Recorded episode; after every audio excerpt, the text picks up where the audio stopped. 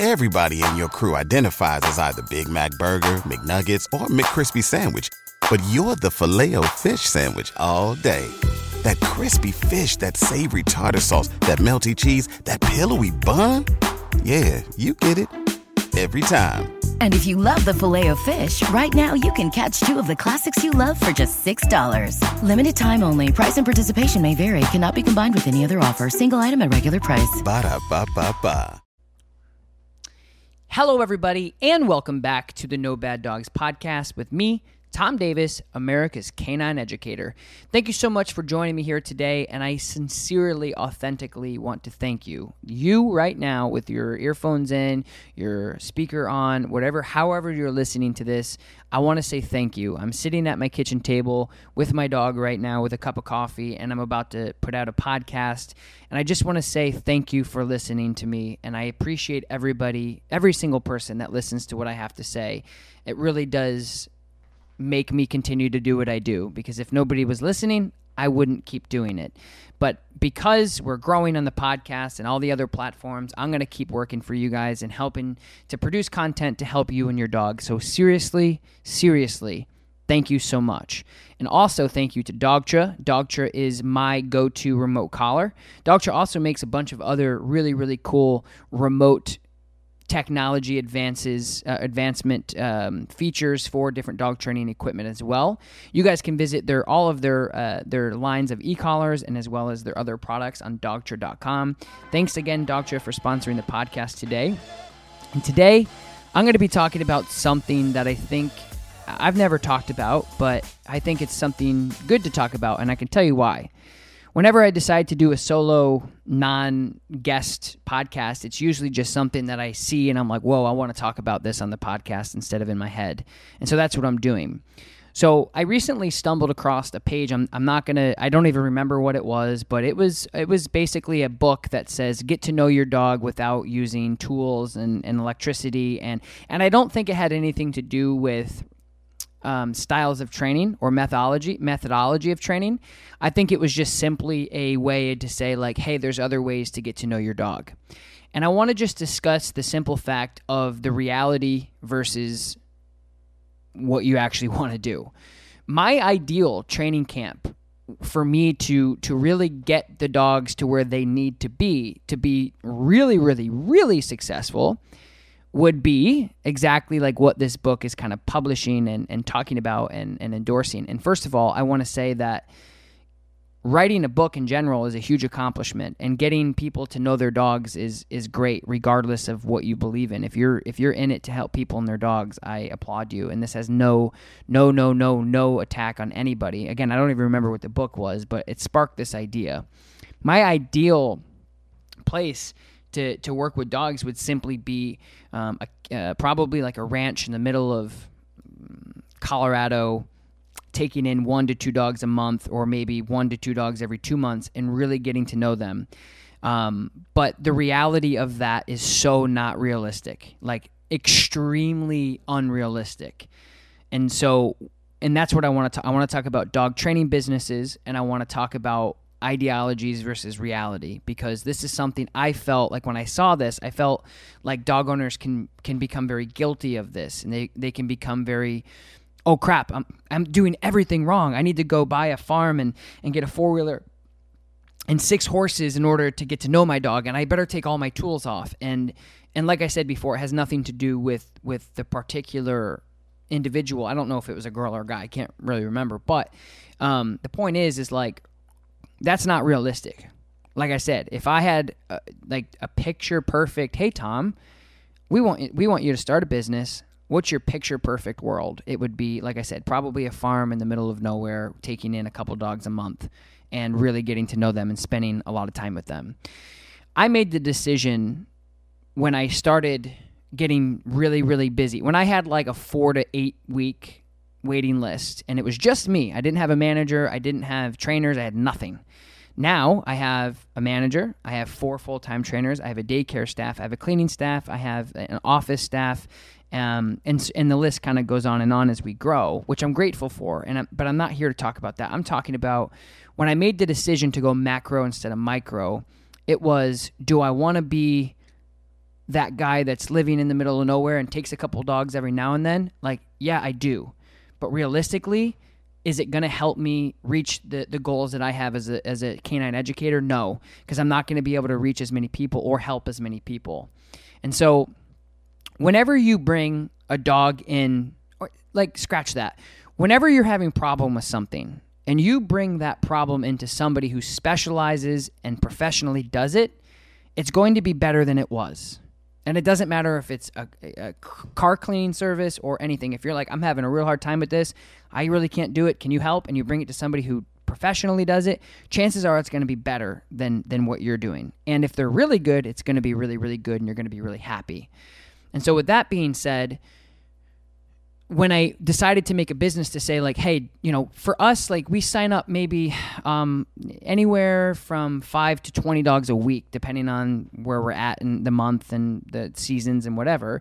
But I never overload ourselves. Like we have a limit to what we can do, and we have a waiting list for almost everything that we have. And I respect that, and I know that, and I don't want to be that business that just takes in everything and does a really crappy job. But at the same time, having the ideology of you should let your dog be a dog and not use technology and not use this, we have to also understand the demographic of the dog market, the dog owner market. I would say 90, well, I can tell you that 70% of Americans or more have dogs, and I think 50% have more than one dog. So almost everybody has dogs in America. That's just facts. And I would say almost all of those people don't have the time or energy or ability to go and find some or afford some farm in the middle of nowhere to have their dog be taken in by somebody um, for an extended amount of time. And and and like I said, like the reality is, for me, I need to spend as as as canine educators or trainers or whatever you want to call us. We need to spend more time with the owners than we do with the dog. Period. Because, like I said before, if, if if the the dog is almost always a product of of the environment or of of what they come from. The proof is in the pudding, and you know, and of course, there's going to be some leniencies to that as far as you know. Uh, behavior goes with neurological stuff or or breeding or whatever genetics i mean that's those are those are yeah those are those are there but for the majority of people it's it's it's the people and we all know that like you listening dog trainer dog owner or whatever you know that when something goes wrong with your dog, chances are it's your fault. And so, what I developed was a program to really work with dog owners and to say, because and if you guys have watched anything that any dog trainer has done, as a dog trainer, you should be able to get really fast results really quick. That's no, that's not like an unknown like you know anomaly of like who can do this and who can't. Like that should be a thing. If you're not seeing results really really quick with basic stuff, then I don't know, but you should anyway because it's better than the dog owner. The dog owner should be impressed really, really quickly with what you can do because you're a professional, in my opinion. But besides that, it doesn't matter what you can do. It matters what you can teach the dog owner. You you have to be a good coach and you have to be somebody who can explain things and, and give them information that's really digestible. And I feel like that's what I'm I'm I can say that I'm I'm good at. I'm I'm really good about putting out information that people can go, oh, I never thought of it that way. I don't. I, I try to dumb it down as much as I possibly can because that's the way I learn. I don't want to learn like all of these quadrants and and different terms that really doesn't make sense. I want to know what's wrong. How can I fix it? So with that being said, there's also like this thing and i try to stay off social media as much as i possibly can. Like i don't have a personal facebook. I mean it's there but i don't go on it. It's just there because my business is attached and you can't delete it without it. So if anybody out there is sending me messages or friend requests i don't go on it. So but i try to stay off social media but sometimes you know you know things come up and people are like hey you know did you see this or did you see that? And i'm like no i, I don't. But I can see just on Instagram and other things where people have been like, oh, this person is a bad dog trainer because every single time their clients regress or every single time their dog regresses. And I know that, and I've been listening to like a lot of podcasts on psychology because it's something I really am interested in. And I know that this bandwagon hate type thing has been a thing since the internet but it really has something to do like if you see somebody and this doesn't have anything to do directly with me it has something to do just this is just um, i guess social media internet tip 101 trolls and people who jump on the bandwagon to harass other people because somebody else did it is a very mob like mentality. And chances are the people who are chiming in and kicking the person while they're down have really big problems with that person and or are jealous of that person and or hate that person because of whatever reason. And they more than likely the core of that is the, because they have something wrong with themselves.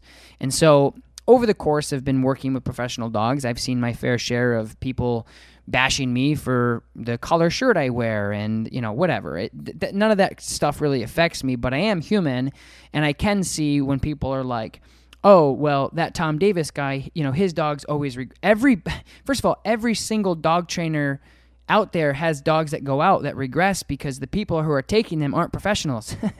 so it's it's like it's interesting to hear people state really obvious things to try to say like, "Yeah, that guy sucks because his dogs aren't the same as when they walked out or you know it's like it's the same thing as personal training if you come in and you try to get a personal trainer and you eat really good and you stay in shape and you're hitting the gym and you listen to everything you do and you're working with that person on a regular basis and then you stop because of life and you regress it's not that personal trainer's fault that's because you've regressed into things you're supposed to be doing for homework but you're probably still in a lot better shape than you were when you started. So there's that happy medium of natural regression. It's part of the ecosystem. It happens because you aren't a professional at what you you you got help for.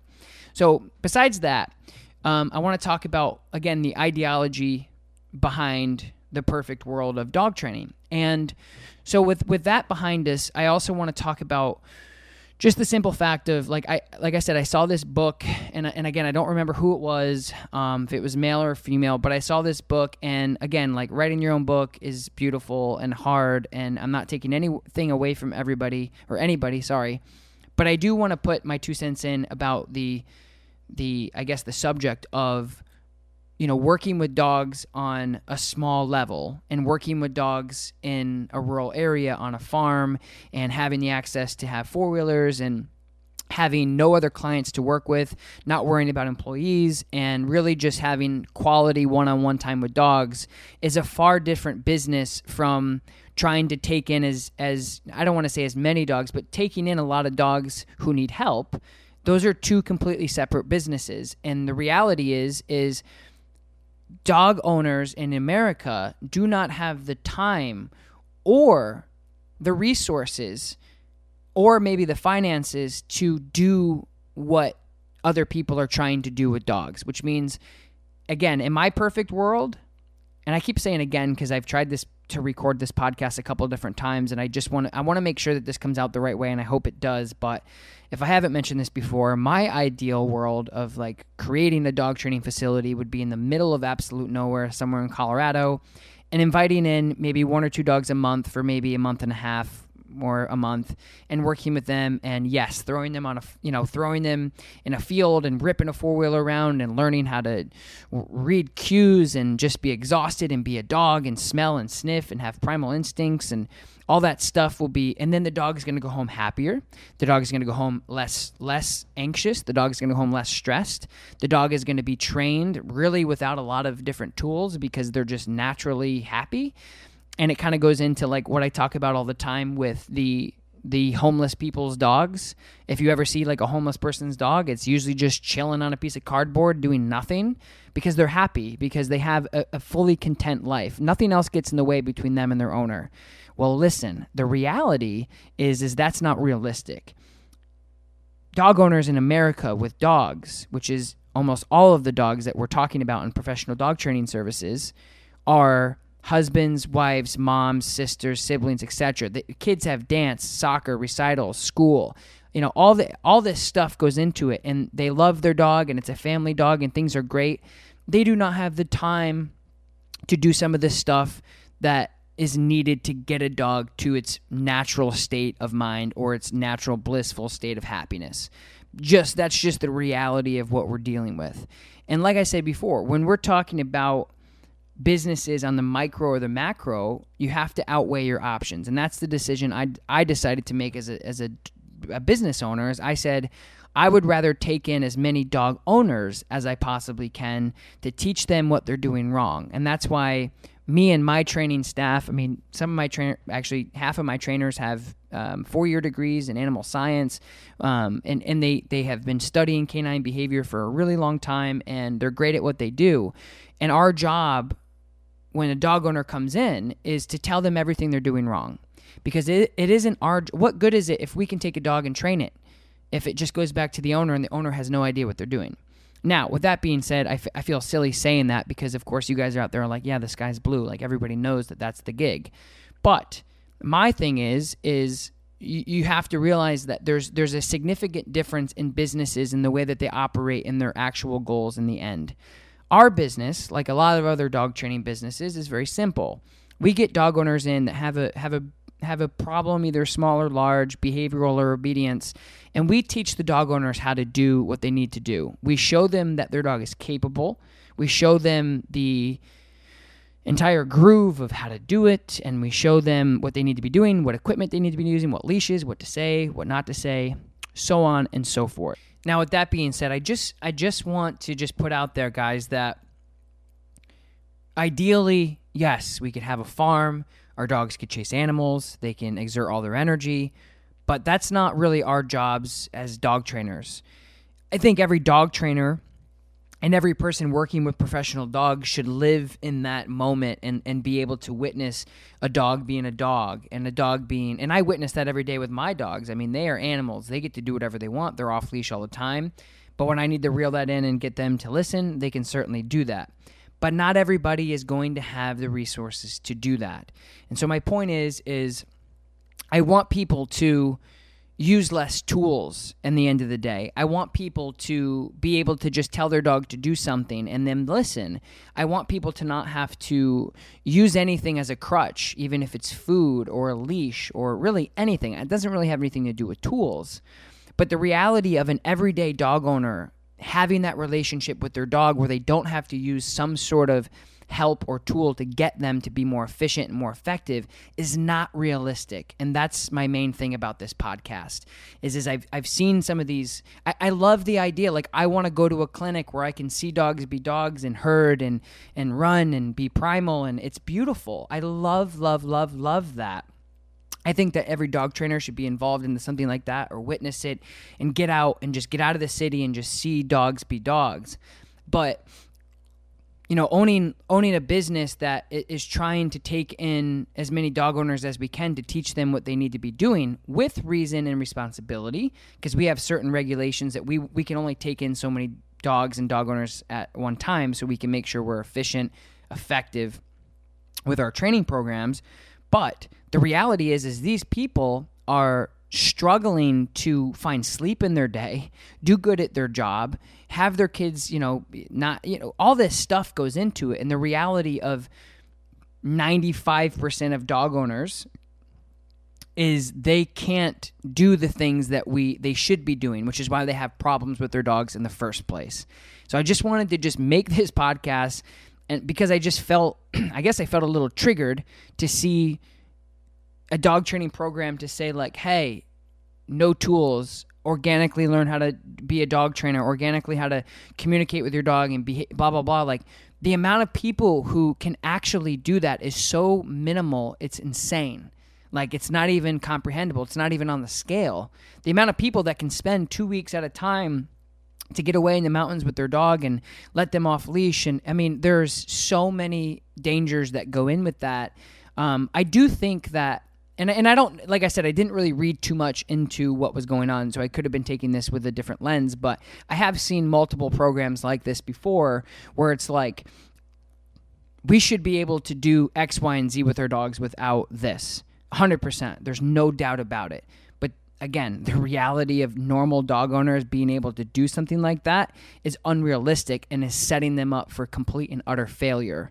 And that's why for us, like the amount of dogs that we take in, we realize, okay, this dog owner does not have enough time to have this dog. Are they going to get rid of it? No. Are they going to really put in enough time and energy to make it work? Probably not. What can I do as a dog trainer to help the dog out as soon as I possibly can so the dog can live a little bit better life or a lot better life in some in most cases? And a lot of that has to do with making sure that the, the dog owner knows basics, obedience, um, getting the dog like a different collar or a different leash to, to help navigate the dog through c- certain scenarios. So the dog can say, Hey, I'm a dog. You probably shouldn't have gotten me because you have absolutely no time for me, but you're not going to get rid of me. And you're going to either let me sit in a crate and be in a crate all day or in a house or in a yard all day, or we as dog trainers can teach the dog owner how to go out and successfully communicate with their dog with some of the technology advancements that are known to man, such as e collars, prong collars, slip collars, dominant dog collars, you name it, even harnesses for heck's sake. I mean, and I think that that's like the program this particular course was trying to create is like we don't need anything. We don't need anything to create a relationship with our dog. I could not agree with with that more. I couldn't agree with it more. Like I said before, I don't need any of those things with my dogs, but but like I said, the amount of people who are going to be able to actually do something like that are so minimal. So it's almost setting them up for failure. So I think there should be some exposure to, hey, if you want to have a happy dog, sell your house and move into the country and let them be a dog.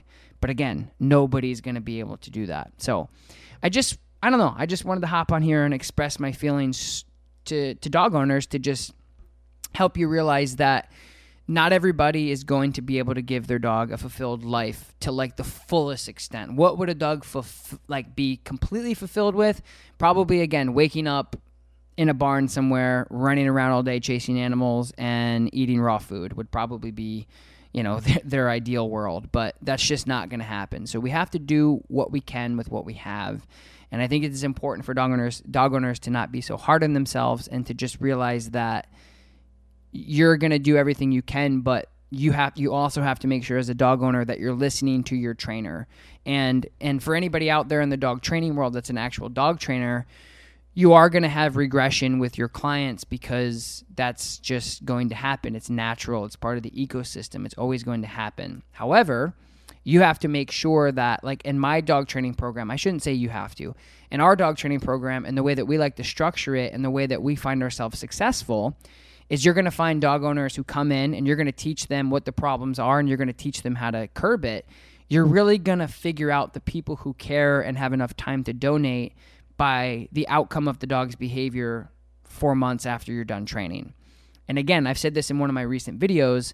I'm never gonna look at a dog that a trainer had trained a year ago and, and judge that trainer or judge the training program they went in because I know I'm a realistic human being and I know that some people follow through with what they're supposed to be doing and others don't.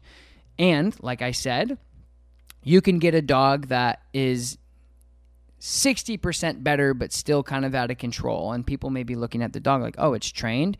Yeah, but it's it's it's better than it was, and it's natural regression because the dog owner goofed off and didn't do anything, and it's not the dog trainer's fault. But anyway, so I hope that this podcast kind of resonates with people, and just I think at the end of the day, it's about reality versus like what we would really want. Like nobody can really do what we really want to do, or very few. If you're lucky enough to be able to do something like that, great but not many people can let a dog actually fulfill what a dog needs to do. So there's a lot of times where yes, we do need equipment and we do need other things to help us get the dog happier. You live in a city and your dog's off leash without a remote collar, that's a 50-50 chance your dog's coming back every time versus if you had your dog trained off leash and so on and so forth. So that's what I kind of like comprehended the the this the dog training system is like get to know your dog. I'm like, okay, great. That sounds great. Go outside. Great. Um, let your dog run and be free. Okay, great. But then it was like, you should be able to do all this stuff without anything. And I'm like, true, I agree. But nobody in the in like as a dog owner, they're not going to be able to do that. They're not going to be able to spend that amount of time to get to know their dog. Unfortunately, I wish that they could and I and I think that that is the best way to train your dog and that is the best way to be a dog person is to just isolate yourself completely and, and get out there and, and just just be with your dogs. But these people are working 50 60 hours a week. They barely have time to eat let alone get out there and do that with your dog. And I'm just kind of here to represent the reality of what dog owners have to go through on a daily basis. And I want to just um, maybe just make this little podcast and just let you know that you just do the best you can with what you have. And if you can't go out and run four wheelers and horses around on a farm and get to know your dog, it's okay. That's normal. Anyway, guys, I'm signing off. Hey, listen, I'm going to be in Ohio, Cleveland, Ohio. I'm going to be doing a live two day seminar, and it's going to be, let me look at my calendar. Um, it's going to be May 16th and 17th at Boss K9. Um, we have audit spots available and working spots available. For tickets, you can visit my website at americascanineeducator.com slash calendar. And again, we're going to be doing two-day seminar working with anything. You guys have problems or you want to get to know your dog a little bit better, or if you want to just come hang out, please do. We're going to be having coffee, possibly beers. We'll see what the what the weekend uh, holds. So again, I'm going to be in Cleveland, Ohio, May 16th and 17th at Boss K9, and I'd love to meet you guys. For tickets and information, please visit americascanineeducator.com slash calendar. I appreciate you guys listening. If you want, screenshot this, share it on Instagram, let me know if you like it, and I will share it on my Instagram and show my appreciation for everybody out there listening. Thank you guys so much. I will talk to you next time. Peace. Say goodbye to your credit card rewards. Greedy corporate mega stores, led by Walmart and Target, are pushing for a law in Congress to take away your hard earned cash back and travel points to line their pockets. The Durbin Marshall credit card bill would enact harmful credit card routing mandates that would end credit card rewards as we know it. If you love your credit card rewards, tell your lawmakers hands off my rewards. Tell them to oppose the Durbin Marshall credit card bill.